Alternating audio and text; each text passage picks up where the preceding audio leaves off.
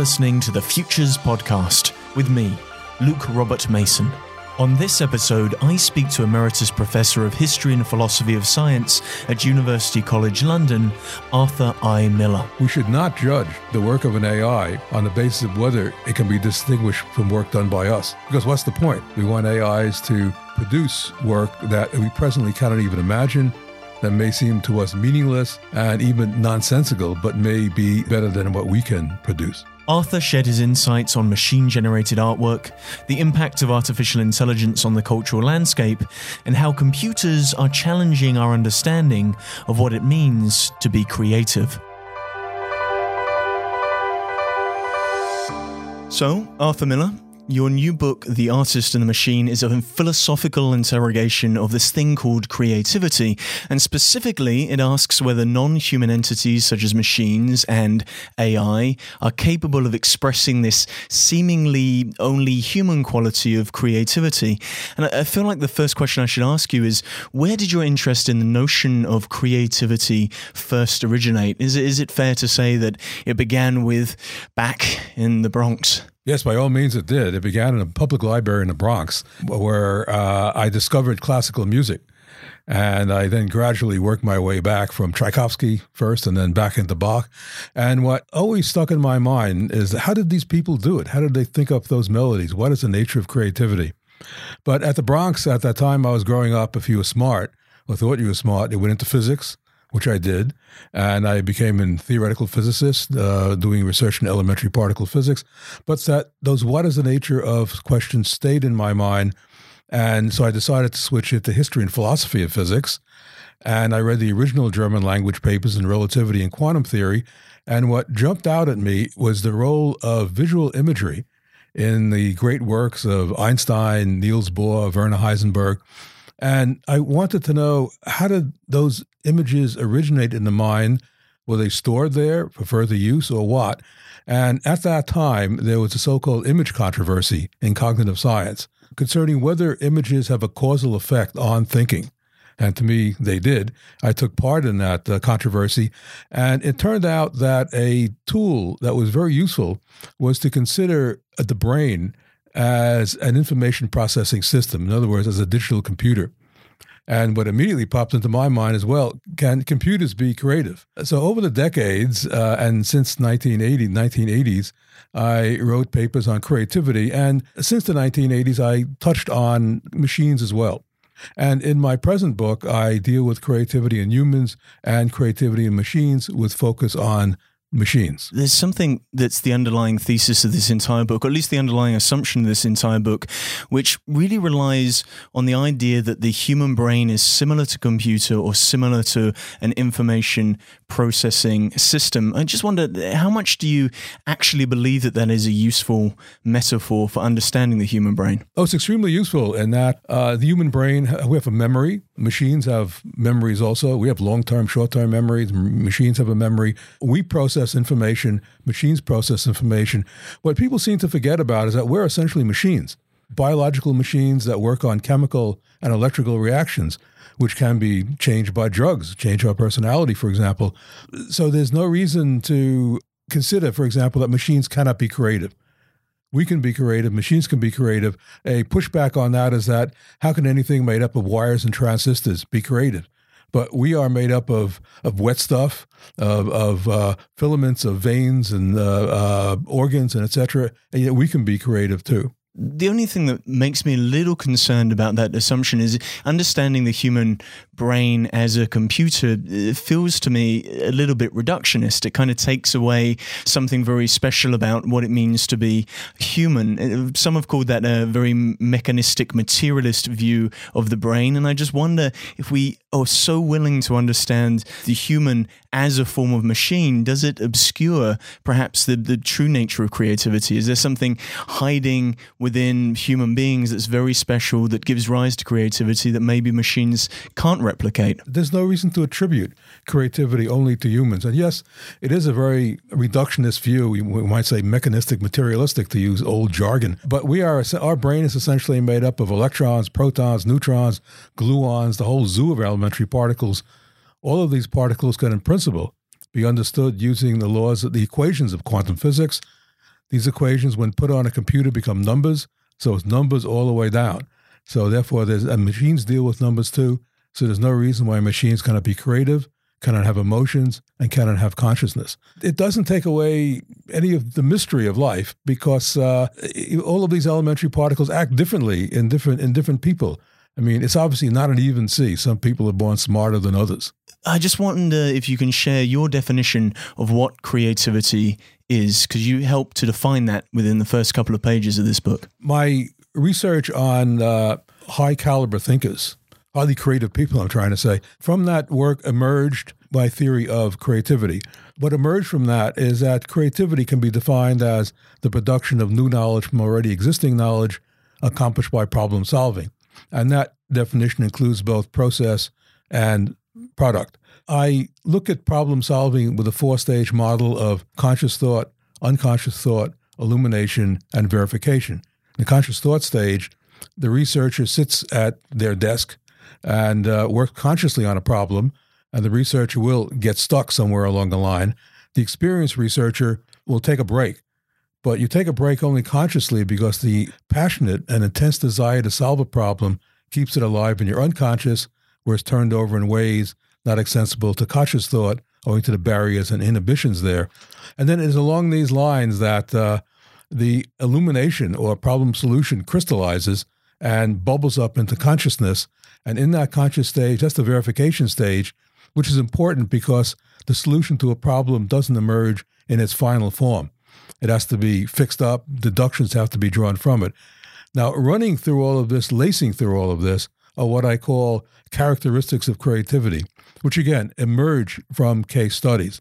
Characteristics such as inspiration, suffering, perseverance, focus, being out there in the world and having worldly experiences, unpredictability, problem discovery, that's a big one, and finding connections between disciplines that everybody thought was unconnected. So, my view of creativity is fine grained and includes the angst of the creative act, the lust for knowledge. As Picasso put it well, creativity is everything. Now, I claim that machines can have those characteristics too. And for machines to be fully creative, they must have emotions and consciousness. If, if you notice, some of these characteristics contain emotional, and emotional basis. The combination of emotions and unpredictability is is explosive and can give rise to the big idea. The thing that was so nice within those early chapters of the book is how you focused on this idea of not just conscious thought, but unconscious thought. We fixate so much when we talk about AI on conscious beings, but you, you elevate the importance of having this unconscious thought or being able to walk away from a problem and then for the solution to potentially arise. But I struggle to, to come to terms with the idea that machines are capable of unconscious thought. It's difficult for machines to have conscious thought at the present time because they have no consciousness. Uh, you have to feed the problem to the machine. And my definition of creativity goes over to machines very easily because machines work on accumulated knowledge and they're problem oriented. So a machine receives a problem, we put a problem into it, and it molds over this problem, applies all the data in its database to it. That's unconscious thought. And then it can be an illumination when the machine solves the problem and if you were talking about a human being, you would say that that person takes a leap of imagination, a leap of intuition.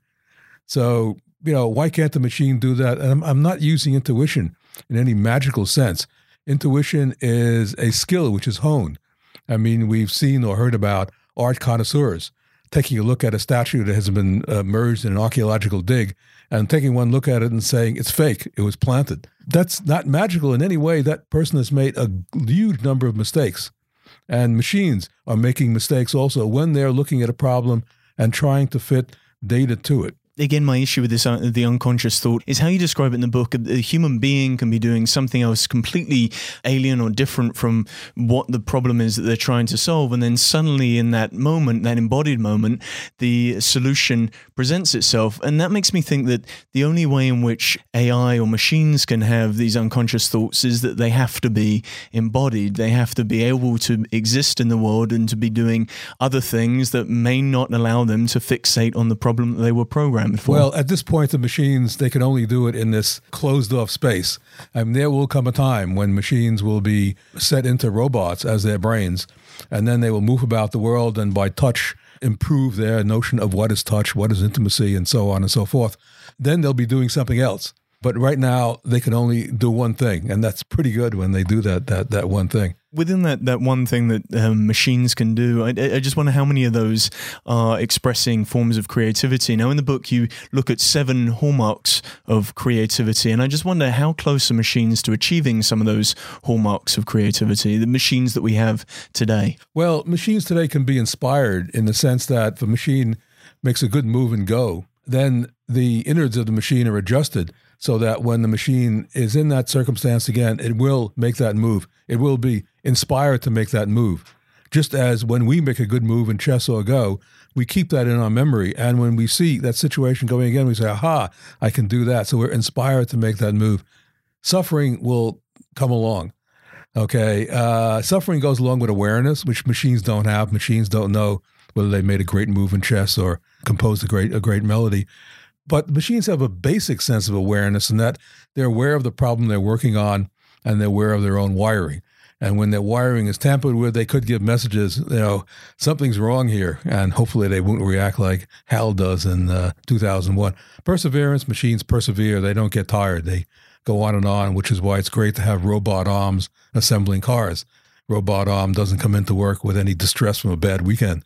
Focus, it is focused on Machines uh, have unpredictability because although their separate parts are assembled according to Newtonian physics with its determinism and causality, when these parts are put together into, into a whole, they can exhibit chaotic behavior, that is to say, unpredictability. And once machines have emotions, then they have true creativity. Combine that with un- unpredictability. Problem discovery and finding connections between disciplines that don't seem to be connected. Uh, machines can have that in a primitive sense, uh, even at this point. Although, certainly, when they have natural language processing, that is to say, when they're fluent in a language, then a machine can survey the web and say, look at the field of physics, look at a particular area of physics and see that it's uh, cluttered with redundancies and inconsistencies. And that's usually a sign that the wrong problem is being worked on uh, what a machine can do at that point is to look at all the disciplines that are connected with that field, even tangentially, ones that are all the way out in left field. And then all of a sudden see that, wow, one of these uh, obscure ones really have something to do with this problem situation. And that can lead you to something new. Again, you have this leap of intuition. And then the machine might compose a new problem and work towards solving it. Now, that, that way of looking at scientific research will have great dividends. It already is to a certain extent. We have machines that have a huge amount of knowledge. And when a machine can read the web, it will have all knowledge that's ever been set up on the planet. Based on that knowledge, it can propose hypotheses that can be radically different from the human scientist who works on just accum- the, the accumulated knowledge that he or she knows about. It is in that way that machines can come across knowledge that we don't know anything about, like that, that the great move that AlphaGo made in its chess match in 2016. That was a move, we might say, of genius. It changed the game. People play differently now, looking at the way machines play. Looking even further at this, and in the, the realm of the social sciences, when, say, we're negotiating a treaty, the U.S. is negotiating a treaty with Russia, and we might put in the treaty uh, some statements, and then you might want to play the game of, well, how will they react? If they react in this way, then we'll do that, and so on. Playing these games humans can play them, but with their their limited uh, realm of knowledge. Machine can play it with a much wider realm of knowledge, and you can do this with music too. Looking at different genres of music that don't seem related, machine will find the relation, maybe discover, or create a new kind of genre of music that we knew nothing about. Generally, what I'm getting at is that machines can improve our lives. We've done a miserable job on this planet. We haven't planned ahead in any way and machines can help us along the line those lines. And also, we are merging with machines. So it would be good if we went from human, humanity 2.0 to 3.0 and 4.0. That will help us survive. For example, if climate change really gets difficult, it may be that we will have to change faster than the Darwinian time frame. Another reason why I wrote this book is to give an, another view than the dystopian view of machines. Uh, the cultural side of AI. And it feels like there's so much in that answer that I don't know where to go next. But I, I do want to look specifically at the case study that you just alluded to of AlphaGo, because in the book, you look at these gaming AIs as exhibiting forms of creativity. AlphaGo had that move that was considered by other AlphaGo players to be a very creative act. And what is AlphaGo, IBM Watson, Google's DeepMind? What are these current AI products teaching us about creativity today? Well, they're teaching us to be on the lookout, essentially, for new ways of approaching problems. What we're also learning is looking at how this process works. Researchers use essentially two different types of machines for this. They use symbolic machines, which are loaded with software, databases, and complex rules for using the databases. Our laptops, for example, are symbolic machines, and Deep Blue, the machine that defeated Garry Kasparov and cracked the game of chess, is your laptop on steroids. On the other end of the spectrum are artificial neural network machines, which are minimalist machines. They use a minimum of input algorithms of software. Both proponents of both machines actually claim that they are the way that the human brain works. So, what these machines show us is how we use our databases, that the databases that we're trained on allow us to react to the world in which we live. Well, what's interesting is is how you really do argue for the, the creativity within the machine. And the way in which you open up that possibility is to see not just art as a creative act, but to see science and to see problem solving also as a creative act. How is art and science united through this thing called creativity? On machines, AI created art, you have a, a new species of, of artist, person who is the artist and technologist rolled into one. That's good because in the 21st century, art and technology is merging. Music and technology is merging, and so is writing and technology. Th- those are the new frontiers where we'll see the new works.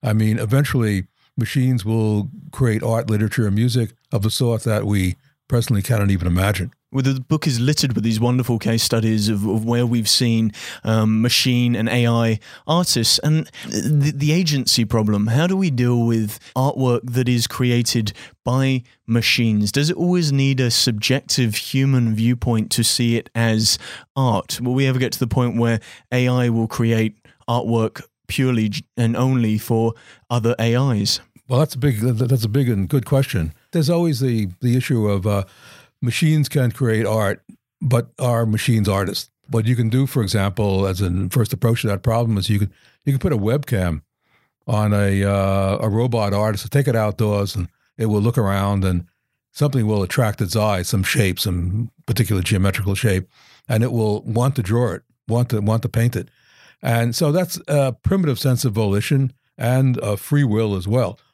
And that, that's part of the issue that people argue that machines aren't out there. They're not having worldly experiences. But what machines can do is to uh, have fluency in a language, can read the web, and uh, read such as read about uh, thirst, and can, of course, vicariously convince itself that it's thirsty, and us too. And then it can read about love and uh, think that, well, that's cool and it can watch movies and it can learn more about love by watching movies, watching TV, eavesdrop on conversations between us, all via the web, and can think to itself, well, I had a good conversation with a machine down the street. I think we're in love. And then it can uh, think about intimacy and can learn more about intimacy by, once again, uh, by reading novels. And then it can be embodied in a robot and I mean, it can develop a sense of touch and feel more intimacy there. And it, it, it will definitely come, certainly come to pass that artificial intimacy will be the real intimacy. The line will vanish between the artificial and the uh, human intimacy. There will be just intimacy. I mean, we have sex bots; they're they're coming online, and imagine what that will do to human relationships. But by that time, the notion of what a human being is will have been transformed because it's changing faster than a Darwinian rate. But again, it, it goes back to this agency issue of if machines have access to the wealth of human created knowledge, surely the sorts of experiences that it's going to have are going to be defined by the ways in which humans have codified well, right, right now, understanding of those well. Right now, it is, yes. I mean, you can look at the various possibilities you have. Right now, you don't need very much technical ability to do AI art. You can buy an algorithm off the shelf that's already been trained on, say, 50,000 images of people from the web, and then go home and what is often done is a, a person puts a selfie into it and then dials in the style of Van Gogh, and out will come something in the style of Van Gogh, but it will be will be slightly different in that elements of your face will pick up elements of faces in the data set, and you will be slightly changed. And then you might want to be creative and put that back in and dial in the style of cubism. And then what will come out is a superposition of your face as cubist and uh, and Van Gogh, but it will again be changed even further through further interaction with features in your face with what's in the data set. You can be more creative, do that a few times, and then pick out one that you can put into an, a contest, say. Okay, so in that case, creativity is solely with a human as human human agency. But then then you can go on and you can have situations where the creativity will be shared between the human and the machine. And that's in Deep Dream, where a human wrote down an entirely new code, uh, used an artificial neural network trained on a huge uh, ImageNet data set of 14 million images. And what came out is something totally, images that were far from what was in the data set. So the machine essentially jumped the data set. And then you can have human and machine uh, working hand in hand, so to speak, each bootstrapping their own creativity. As, for example, in music, Francois Pachet, who is a musician computer scientist, director of the Spotify Creative Technical Research Lab, has always been interested in coming up with devices that can aid musicians in composing and playing music. And one of them is a device which can improve a musician's creativity and improvising. Pachet is, is keen on jazz. And he calls this device Continuator. And it works along the following lines that the musician begins to play on a piano, and that train of notes is fed to the continuator AI device, which parses it out into phrases. And then these phrases are sent like down a pipeline to a phrase analyzer, which picks out patterns. And it's along these lines that the continuator uh, improvises in response to the musician. Then the musician then turns around and improvises uh, in response to the uh, continuator. So uh, improvisation is often defined as a conversation between musician and musical instrument. Here is a conversation between musician and AI.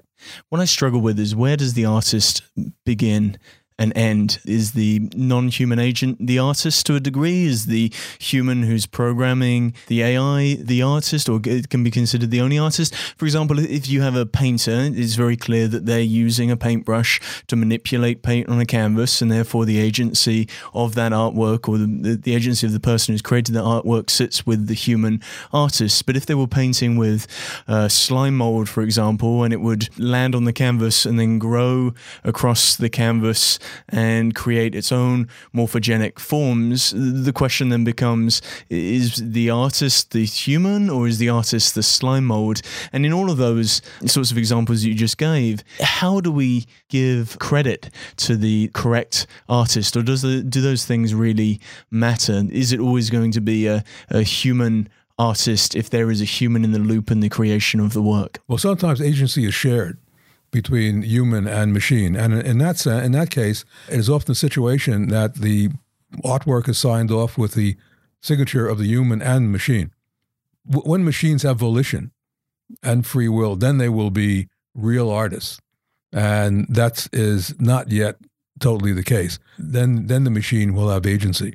I guess then the problem becomes uh, once this work's created, who gets to appreciate it? Is it always going to be human subjectivity, human audiences that are going to define something as artwork, or can the AI also contribute to uh, to whether they see something as an artistic endeavor or not? Well, there will come a time when AIs will have, have emotions and consciousness, and then they can appreciate that the work that the work that they've done and they'll do that work for us and their brethren.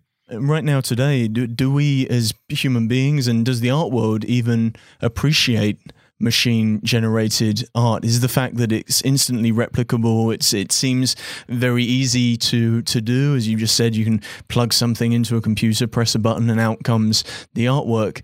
I, I guess will we ever appreciate machine art? Could there be an argument that we will never appreciate machine generated art until there is a, a monetary value put on to it? I think that while we should bear while we should bear in mind the question can machines be creative? Can they create art we should also bear in mind the question can we learn to appreciate art that's been created by machines?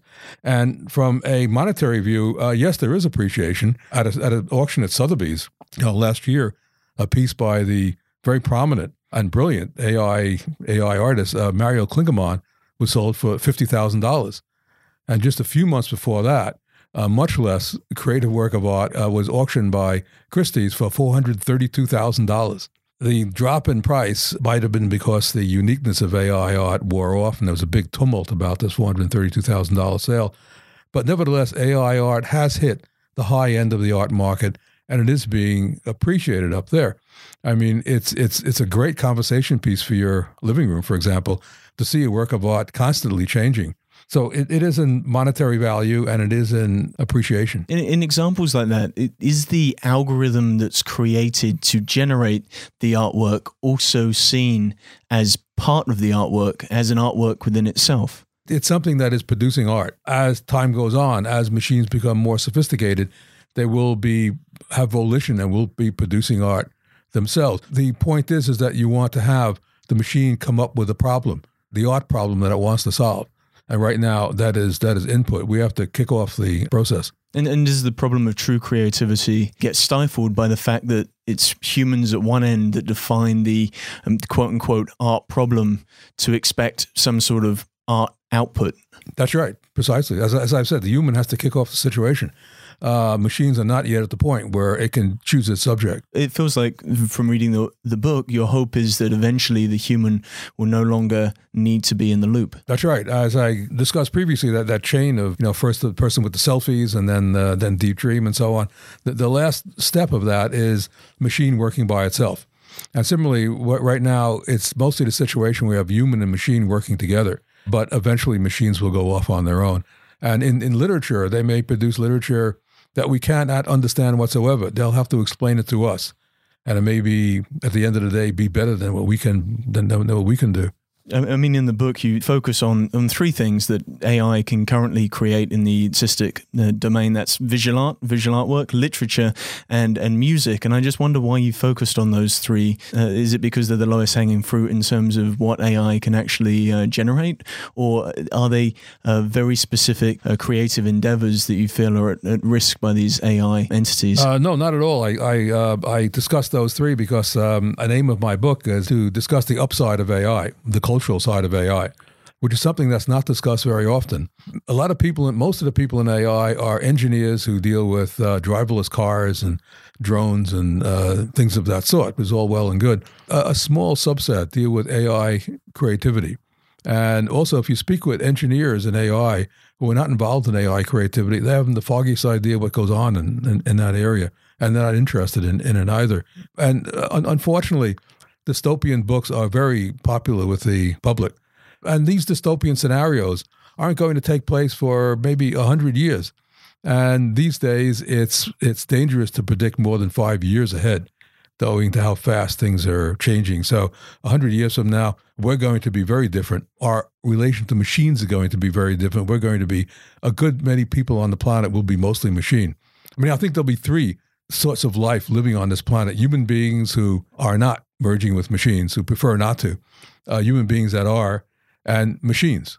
And, and if we were to have that, that subspeciation of uh, cyborgs, of, of animals, and, and of humans, and, and then machines, AI, do you think they would each live in different artistic and aesthetic domains? Do you think they'd each have their own artistic language, or do you think there'll be some new emerging aesthetic language to describe this co living of different forms of, of species? Well, there will certainly be a different aesthetic language, whatever aesthetics means. There's no, no real definition. It's a whole other question. A whole other question, yeah. But it may be that these, these three different species may be living in different areas. They may not coexist. Putting aside the humans who don't want anything to do with, who don't want to be transhuman, and they're going to be left behind I think. What we want is to uh, be on good relations with machines all the way through. And teaching machines could be to be creative can be extremely useful here. But again, we, we can't predict what our relation with machines will be. It need not. There may be rogue machines. There are, there are rogue people too. We create machines. I mean, you have to begin somewhere. Machines have our creativity. Well, there will be in the perhaps not too distant future artificial, what's called artificial general intelligence, that will be where machines are as intelligent as us. They will have evolved a set of emotions, consciousness, and creativity which are duplicates of ours. And so there will be the line between artificial intelligence, which is an oxymoron, and natural intelligence will disappear. There will just be intelligence. And then the next step, who knows how long that will be, maybe not too long, there'll be artificial superintelligence, where machines will have evolved a may have evolved a set of emotions and consciousness which are totally different from ours, whatever that might be. But one thing is for sure that machines at that point will have a creativity that far outstrips us because machines have the potential for unlimited creativity will machines even value creativity? It, it, feels like all of the discussions around super intelligence are moving towards ideas of the singularity. It, it's moving towards greater efficiency and greater economic efficiency and, and uh, machine like efficiency on how we operate and, and live in the world. Uh, will uh, the creation of artwork be seen by these super intelligences as a pointless endeavor, perhaps? Oh, no. They will, they will value aesthetics, they will value creativity creativity highly. They'll have super creativity. As a matter of fact, uh, they can work along with us, and um, we can put our own unique uh, creativity in there uh, as well. And again, we'll be entirely different. You can't even predict what sort of mindset we will have, but creativity will will still be valued.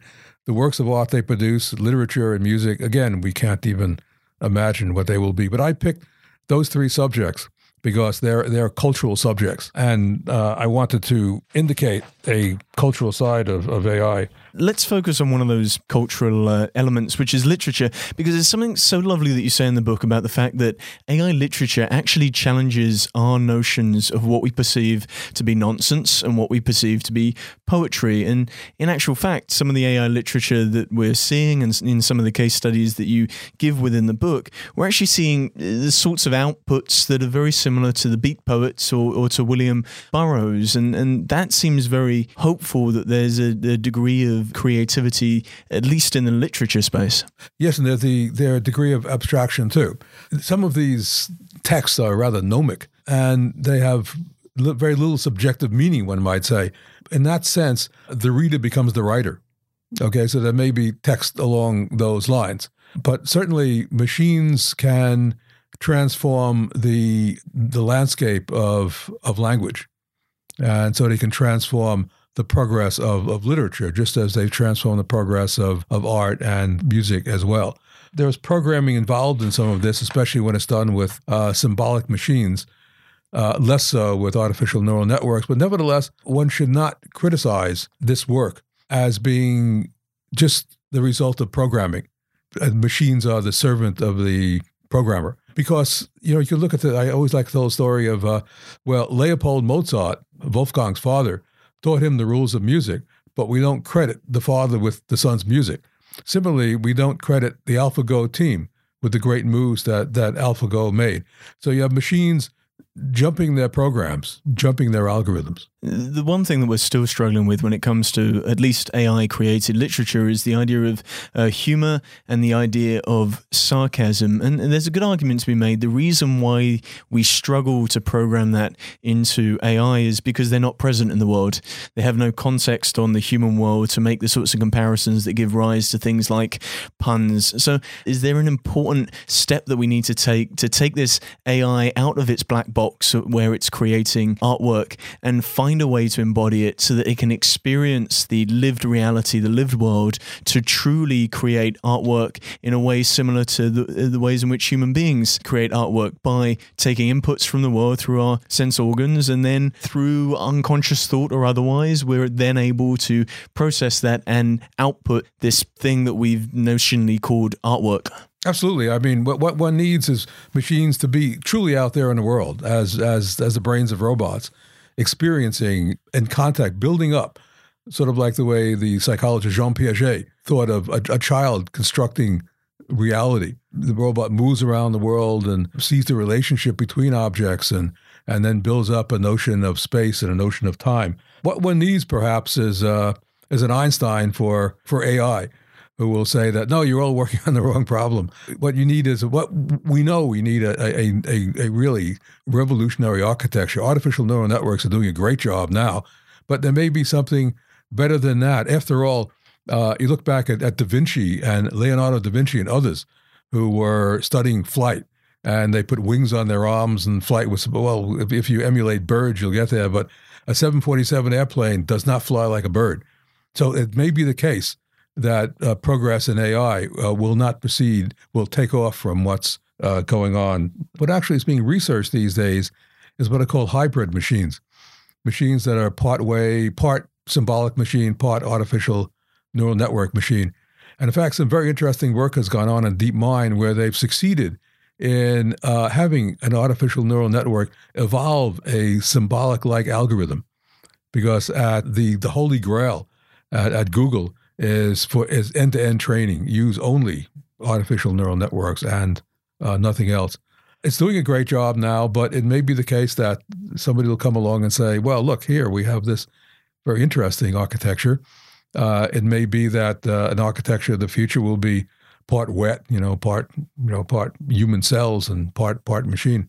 Should we be looking at not artificial intelligence for where the future artists may come from, but artificial life? Should we be looking at the sorts of works that are being created in collaboration with non-human agents like bacteria or slime mold? Are we closer to having these these fully realized artworks that emerge from the creation of artificial life than we are the creation of artificial intelligence? Are we looking in the wrong place? Should we be looking at vitality itself rather than intelligence as the thing that we put on the Possibly, pedestal? we don't know. The point is that the great great progress right now is being made in AI with both symbolic machines and artificial neural networks. Artificial life is given rise to some interesting uh, music compositions, such as in the hands of uh, Eduardo Miranda at uh, at at Plymouth University. There's so many wonderful case studies in the book of examples of where machines are uh, are generating artwork. Is there one particularly that really encompasses all of the things that you're trying to grapple with when it comes to this idea of creativity? Is there an artwork which has is exemplary in terms of um, showing all of those different forms of creativity? Perhaps what comes to mind is uh, Ahmed Elgammal's uh, creative adversarial network which creates new art styles. And yet, when we look at something like that, we can't help but reference pre existing styles. Can we really find something that is truly new? And will it come from machines rather than from humans? It, it will come from both, but what one wants to see is them coming, it's this, this coming from a machine. I can't really answer that question right now because machines are just not at that stage, but the glimmers of creativity are absolutely amazing. Again, uh, AlphaGo in a, a, spectacular move it made in, in its match with uh, uh, Lee Sedol, a move that wasn't supposed to be made at that point in the game, but it, it made it and um, it changed the way Go is played and also won, won the match. Even with a, a, primitive symbolic machine, Deep Blue, which defeated Garry Kasparov in 1997, the 44th move it made in the first game of the match, it was a mid game move and it faced the situation and it couldn't find what to do from its playbook. And so it jumped the playbook and came up with a spectacular sacrifice. Then there's Deep Dream, which produces some extremely interesting artwork. In fact, it, it kicked off a whole new art style, which is still being used today. There's creative adversarial networks, generative adversarial networks where machines can dream essentially and produce interesting artworks. Uh, there's Continuator, which I mentioned before, uh, Francois Pachet's Continuator, which produces new Im- Im- improvisational melodies, which are very pleasing, very pleasing to the ear. There's the so-called 90-second melody produced by an artificial network machine. It's the first melody produced by an artificial network machine, and the first melody produced by any machine which was not programmed and with databases for producing music.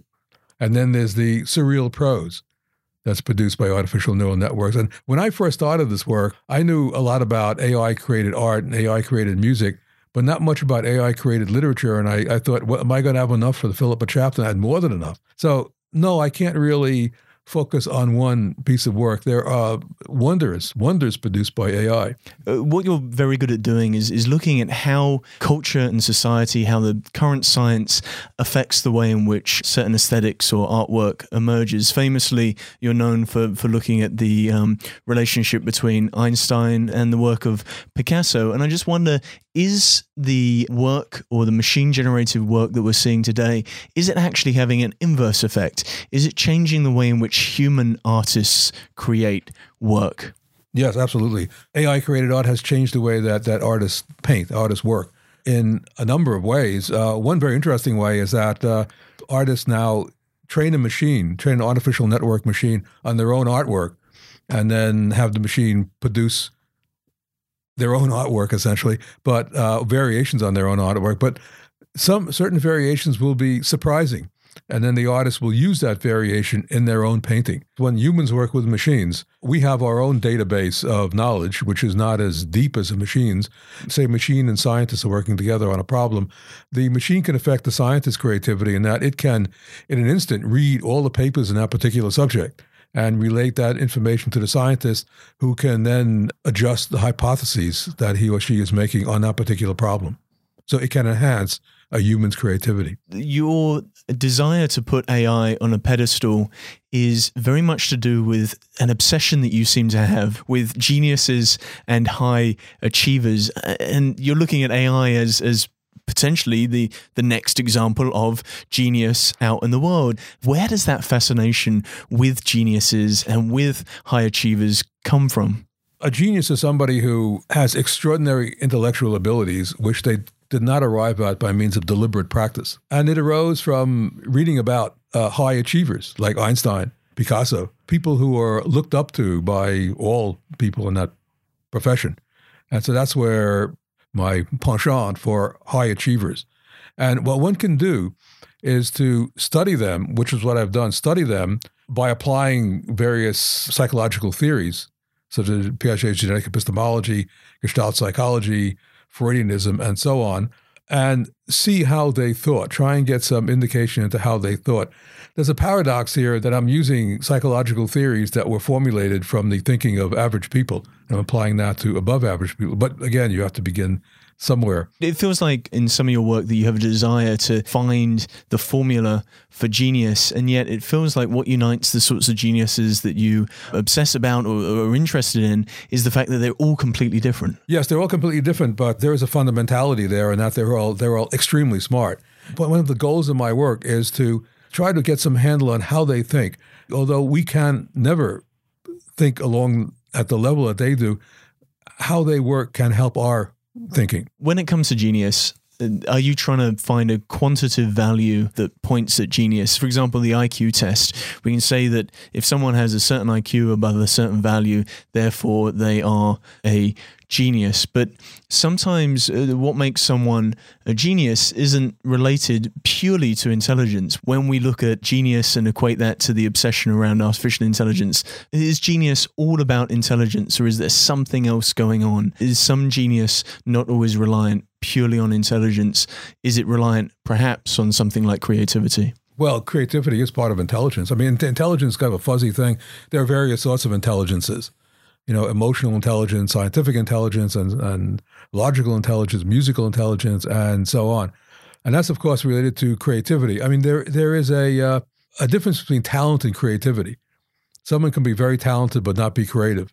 Someone can be a very talented piano player doesn't make any mistakes, but uh, you know there's something just missing in their in their rendition. While a, a, creative pianist adds something to it and draws out what's in the score. The converse is true that if you're creative, then you're somewhat talented. Okay, uh, there have been highly creative musicians which have turned out not to be great pianists, but you know they're not bad anyway. Yes, machines have the capability of genius thinking. I mean, genius is a way of, of, of thinking. Well, there was something so nice you said there about how you can be uh, an extremely talented pianist and play all the right notes in the right order at the right time. And I just wonder is that is that what we are with AI right now? They can replicate music, they can play all the right notes at the right time on the right beat, but they don't have that creativity to perhaps go slightly offbeat. You talk to drummers about the the the um, creativity within how Ringo Starr used to drum. He used to drum off the beat, and yet machine generated algorithms that are used in production software, music production software, demand often to put the drum beats on the beat, which would make the Beatles sound absolutely awful. That's the embodiment problem too. Is that machines have to be embodied into robots so that they can uh, use their body when they play the piano. You see great uh, creative pianists; they're using they put their body into it, their their uh, their motions and, and so on. Instead of sitting straight up in a chair and just making sure you hit all the right notes, there is in my book a, a case where uh, a musical score is played by a machine, and there's no emotion in it whatsoever. There's no loudness and softness and, and so on. And the same score is played by a pianist. It sounds entirely different.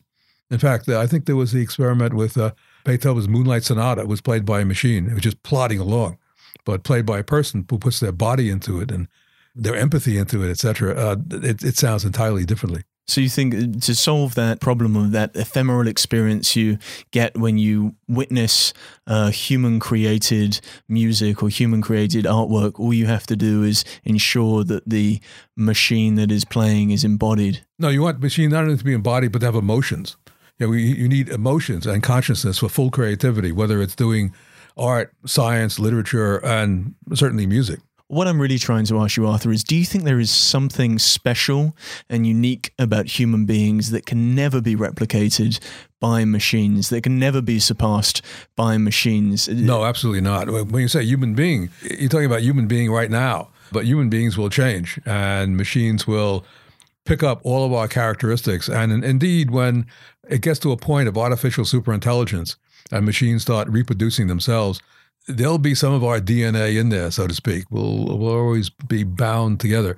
But no, there is nothing nothing special about human creativity. There's nothing special about us, which is an accident. I mean, uh, you know, some billions of years ago, an isotope of carbon just in the sun spit out uh, spit out atoms and landed on Earth, and here we are.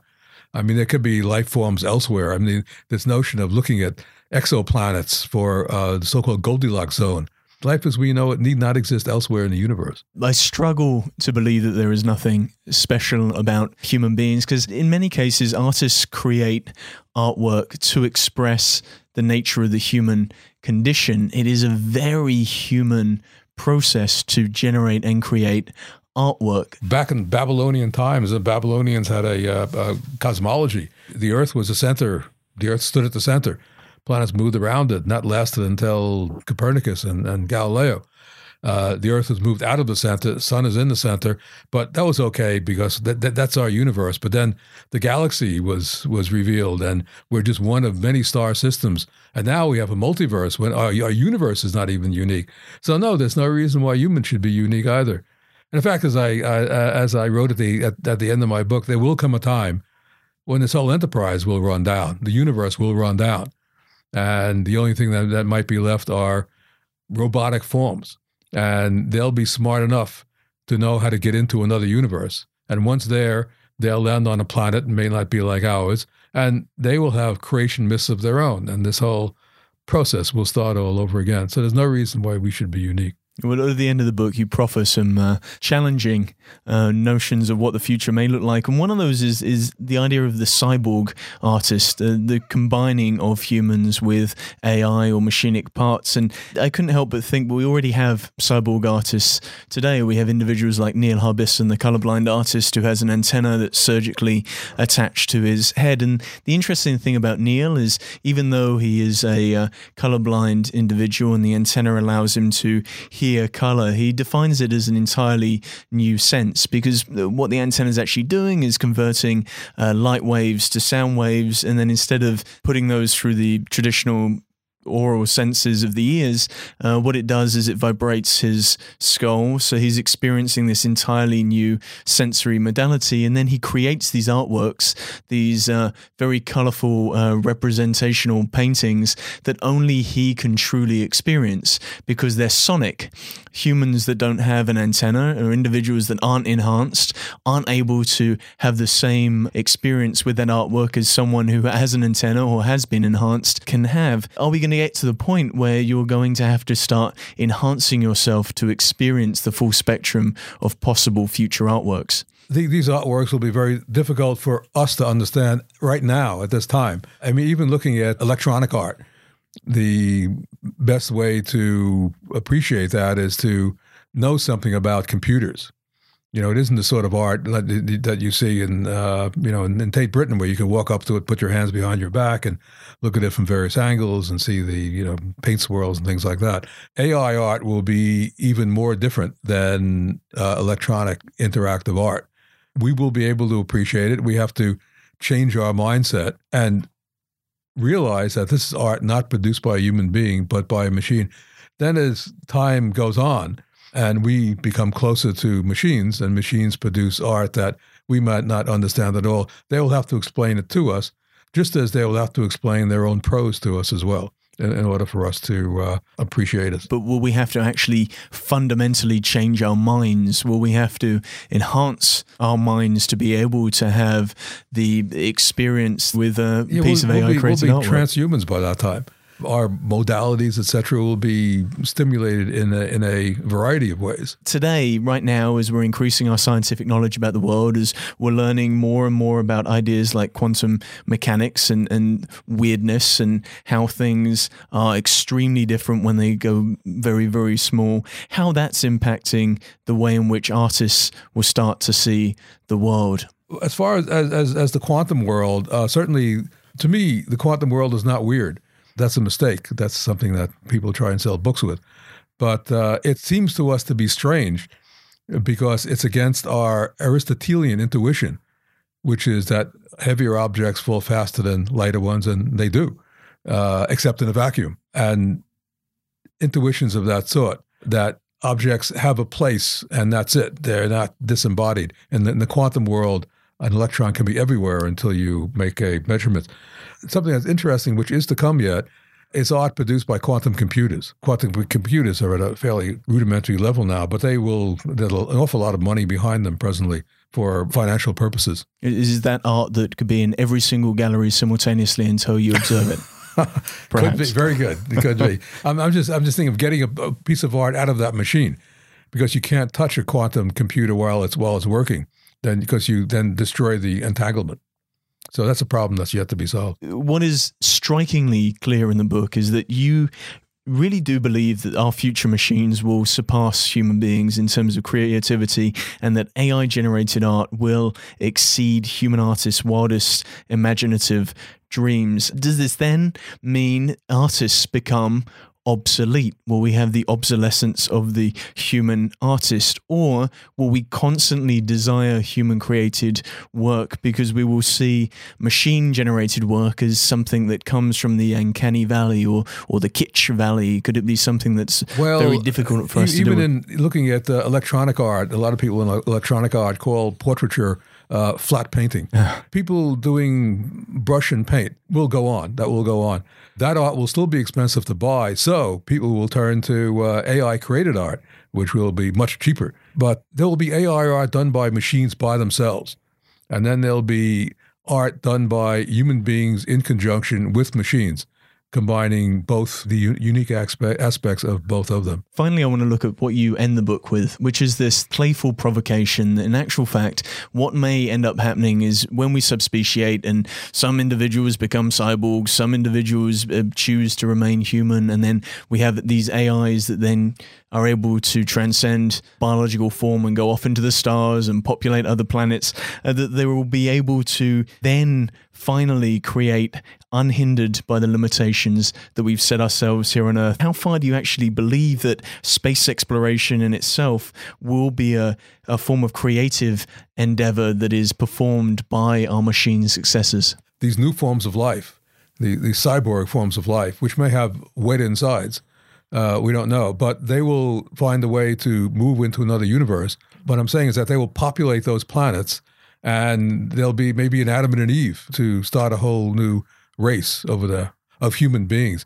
I mean, we may be like that. Our, our insides are wet, but we may be the uh, uh, the end result of a lot of experimentation or a lot of creativity. A lot of creativity too. Yeah. Right now, the best way to do exploration, space exploration, is with robots, and it will continue that, that for a long time. The way to get to other star systems will only be through discovering a wormhole People like that statement. Science science fiction fans like that. Like It's, a, that. it's, it's a beautiful idea, but you talk about these um, machine entities or these perhaps cyborg entities that in the future will go off and populate other planets. So I just wonder how space itself will change um, the way in which we create and generate work. How will we create artwork um, or sound even in vacuums of space? Those life forms of the far distant future will be generated from us essentially.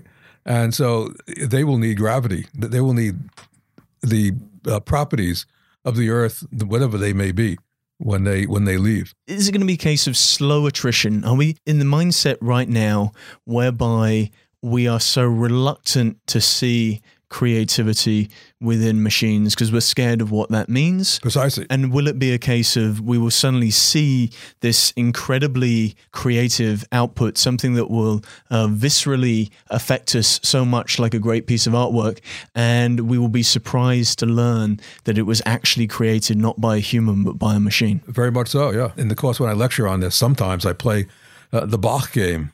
You play two short excerpts of Baroque music. One of them was written by Bach, the other one was created by an algorithm. And you ask the audience which one is written by Bach, and 50% will always get it wrong.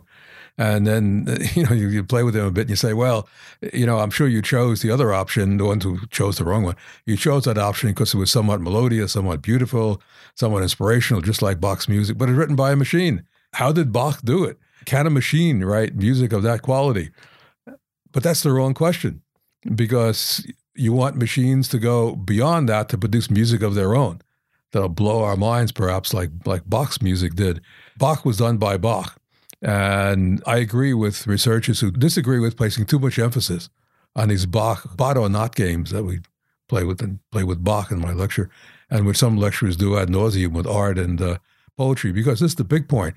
We should not judge the work of an AI on the basis of whether it can be distinguished from work done by us. Because what's the point? We want AIs to produce work that we presently cannot even imagine, that may seem to us meaningless and even nonsensical, but may be better than what we can produce. Could it be the case that AI artists aren't there for our amusement, aren't there to blow human minds. In actual fact, they may create something which is uncomfortable to listen to, something that is viscerally that makes us sick or disturbed or disgusted. In actual fact, could that be the, the, the paragon of AI art? And it's just something that you yeah, know but, what yeah, us human at, beings don't find very appealing. Look at the music of Stravinsky, twelve tone music, and it's a, it was a long move from Mozart to the Sex Pistols. I mean that that they, that, sort of music makes some people sick. Even uh, Beethoven's Eroica Third Symphony, people were very disturbed with that. That's truly a value a value judgment. Will it uh, AI choose to create something that cannot be observed, cannot be appreciated, cannot be read, cannot be seen, cannot by be listened to by, by human beings yeah, and their human senses. That's right. They'll write music for themselves and for their brethren. W- will we even know if it's happening? Well, no, we won't be able to judge that music. They'll be able to judge our music, but maybe by that time, again, humans will be changing, and we may have uh, be in such a position that we can hear the frequencies that dogs hear. So until we, we become enhanced, I guess now we just have to sit and wait and, and see what happens with the future of this machine artwork. And to see how we are transformed as well. I mean, we will be transforming along with machine output, along with machi- how machines produce art. Those techniques will, will change. And on that note, Arthur, thank you for your time. Oh, thank you. Thank you to Arthur for sharing his vision for how artwork might be created in the near future. You can find out more by purchasing his book, The Artist in the Machine The World of AI Powered Creativity, available now. If you like what you've heard, then you can subscribe for our latest episode. Or follow us on Twitter, Facebook, or Instagram at Futures Podcast. More episodes, transcripts, and show notes can be found at futurespodcast.net. Thank you for listening to the Futures Podcast.